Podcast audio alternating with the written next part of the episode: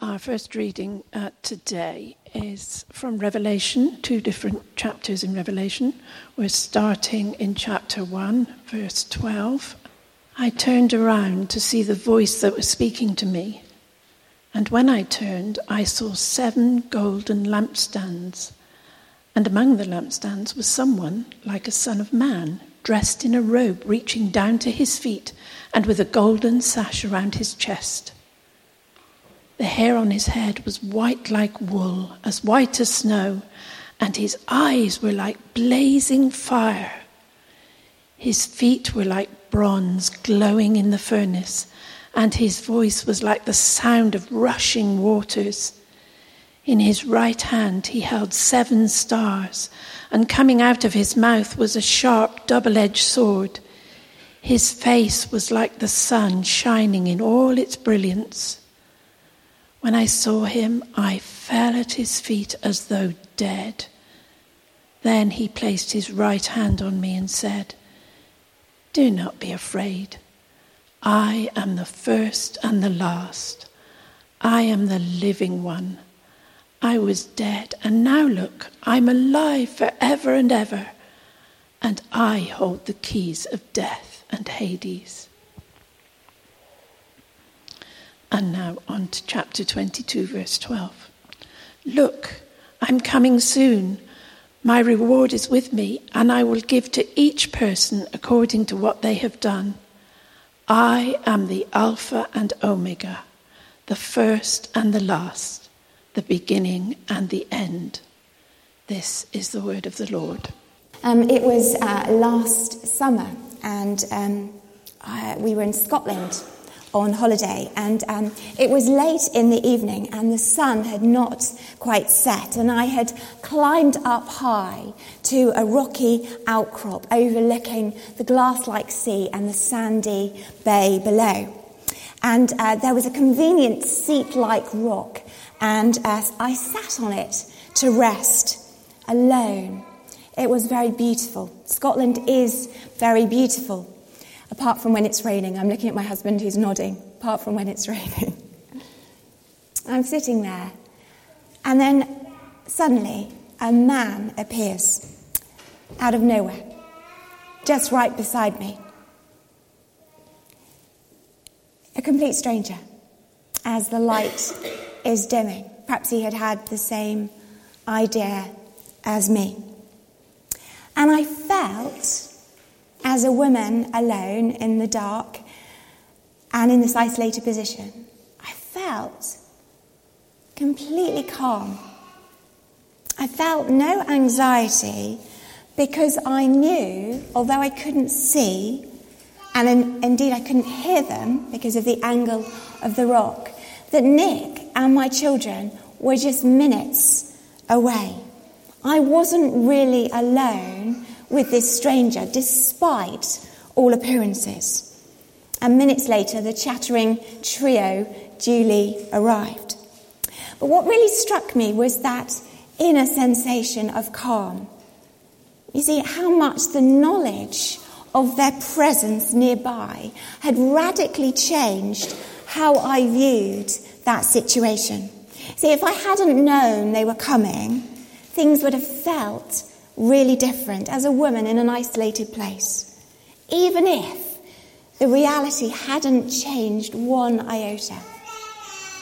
The vision that John is given of Jesus did something very similar for him and the churches in what is today Western Turkey. It changed their perspective. It reminded them and reassured them that, that what they faced, they didn't face alone. More than that, the Lord they followed, the one they were very likely to give their lives for, had authority far greater than any other.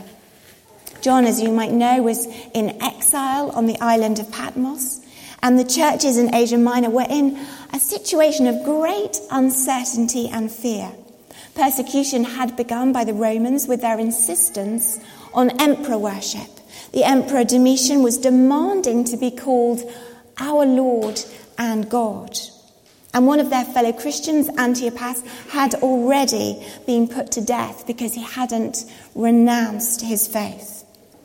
And what John and the believers are presented with here, in the midst of their uncertainty and fear, is a glorious reminder of the authority and might of the Lord Jesus. The Lord Jesus, who is the first and the last, the beginning and the end, the Alpha and Omega, God Himself victorious. And it is a reassurance for us too here in 2019. The message is for us too as God's servants. That's, that is who the message is addressed to in chapter 1, verse 1. And while, of course, we do not face such threats to our lives as those early believers, there is no doubt as we begin this new year that we also have a mix of uncertainty and fear for the year ahead. Politically, the landscape is deeply uncertain with Brexit, with a weakened Prime Minister and a minority government. Economically, things could take a serious downturn. And environmentally, there are serious challenges ahead for the health of our planet. And personally, we will each be facing our own concerns employment or lack of, perhaps bullying bosses perhaps financial pressures, perhaps illness for ourselves or those we care for, personal fears. The new year brings the unknown, and that can be unsettling. And our response is often to want to take control ourselves, to take charge with our own New Year's resolutions, to change things, improve things, do life differently, eat less cake, that's my personal one. Yet we're reminded by John's vision that our starting place is always Jesus. To fix our eyes firmly on Him rather than anything else, whether at the beginning of the new year or any time in that year.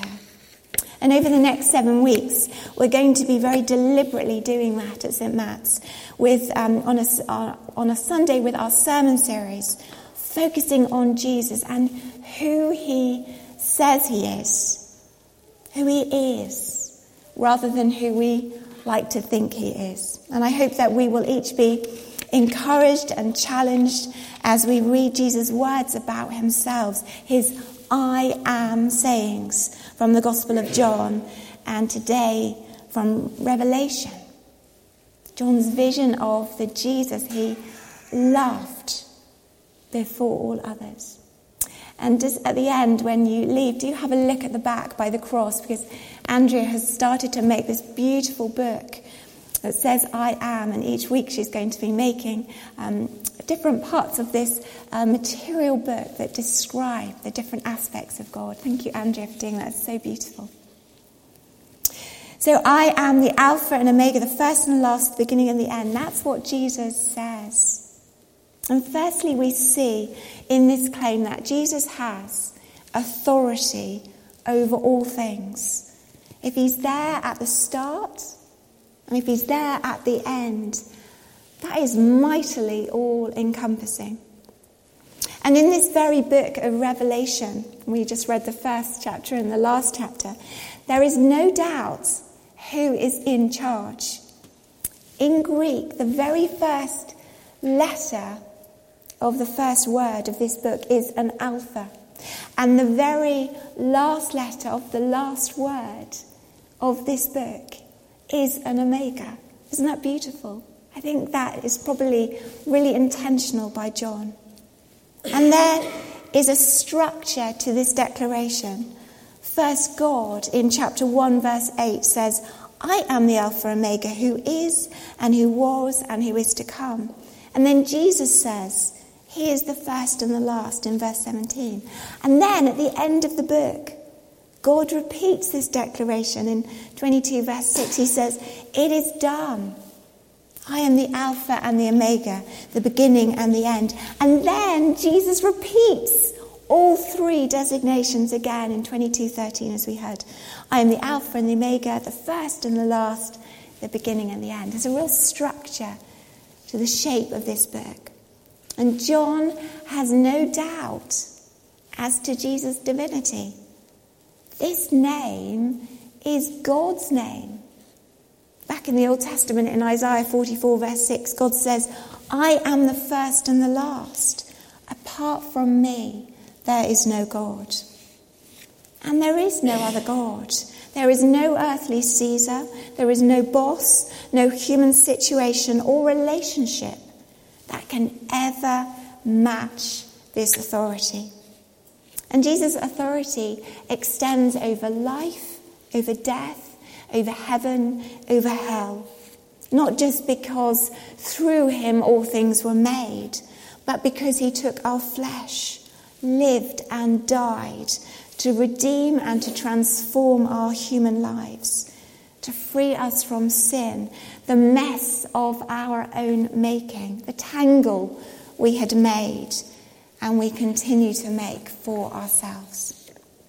There is nothing in our lives nothing that we face, that we have done, that is outside of his authority, however small or however large it appears to us. But do we acknowledge that? Do we claim that? Do we live that?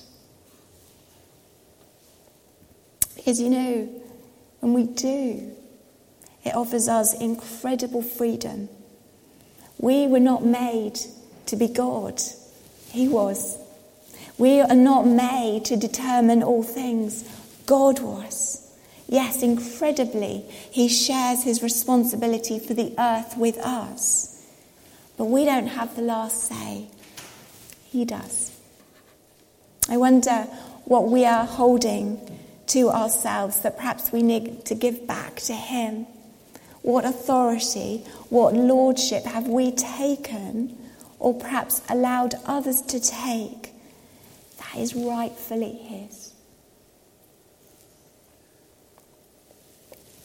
Secondly, we see not only His authority, but we see His continuing presence with us you see, we could think that because he's the first and the last, the Alpha and the Omega, he's not really concerned with the bit in between.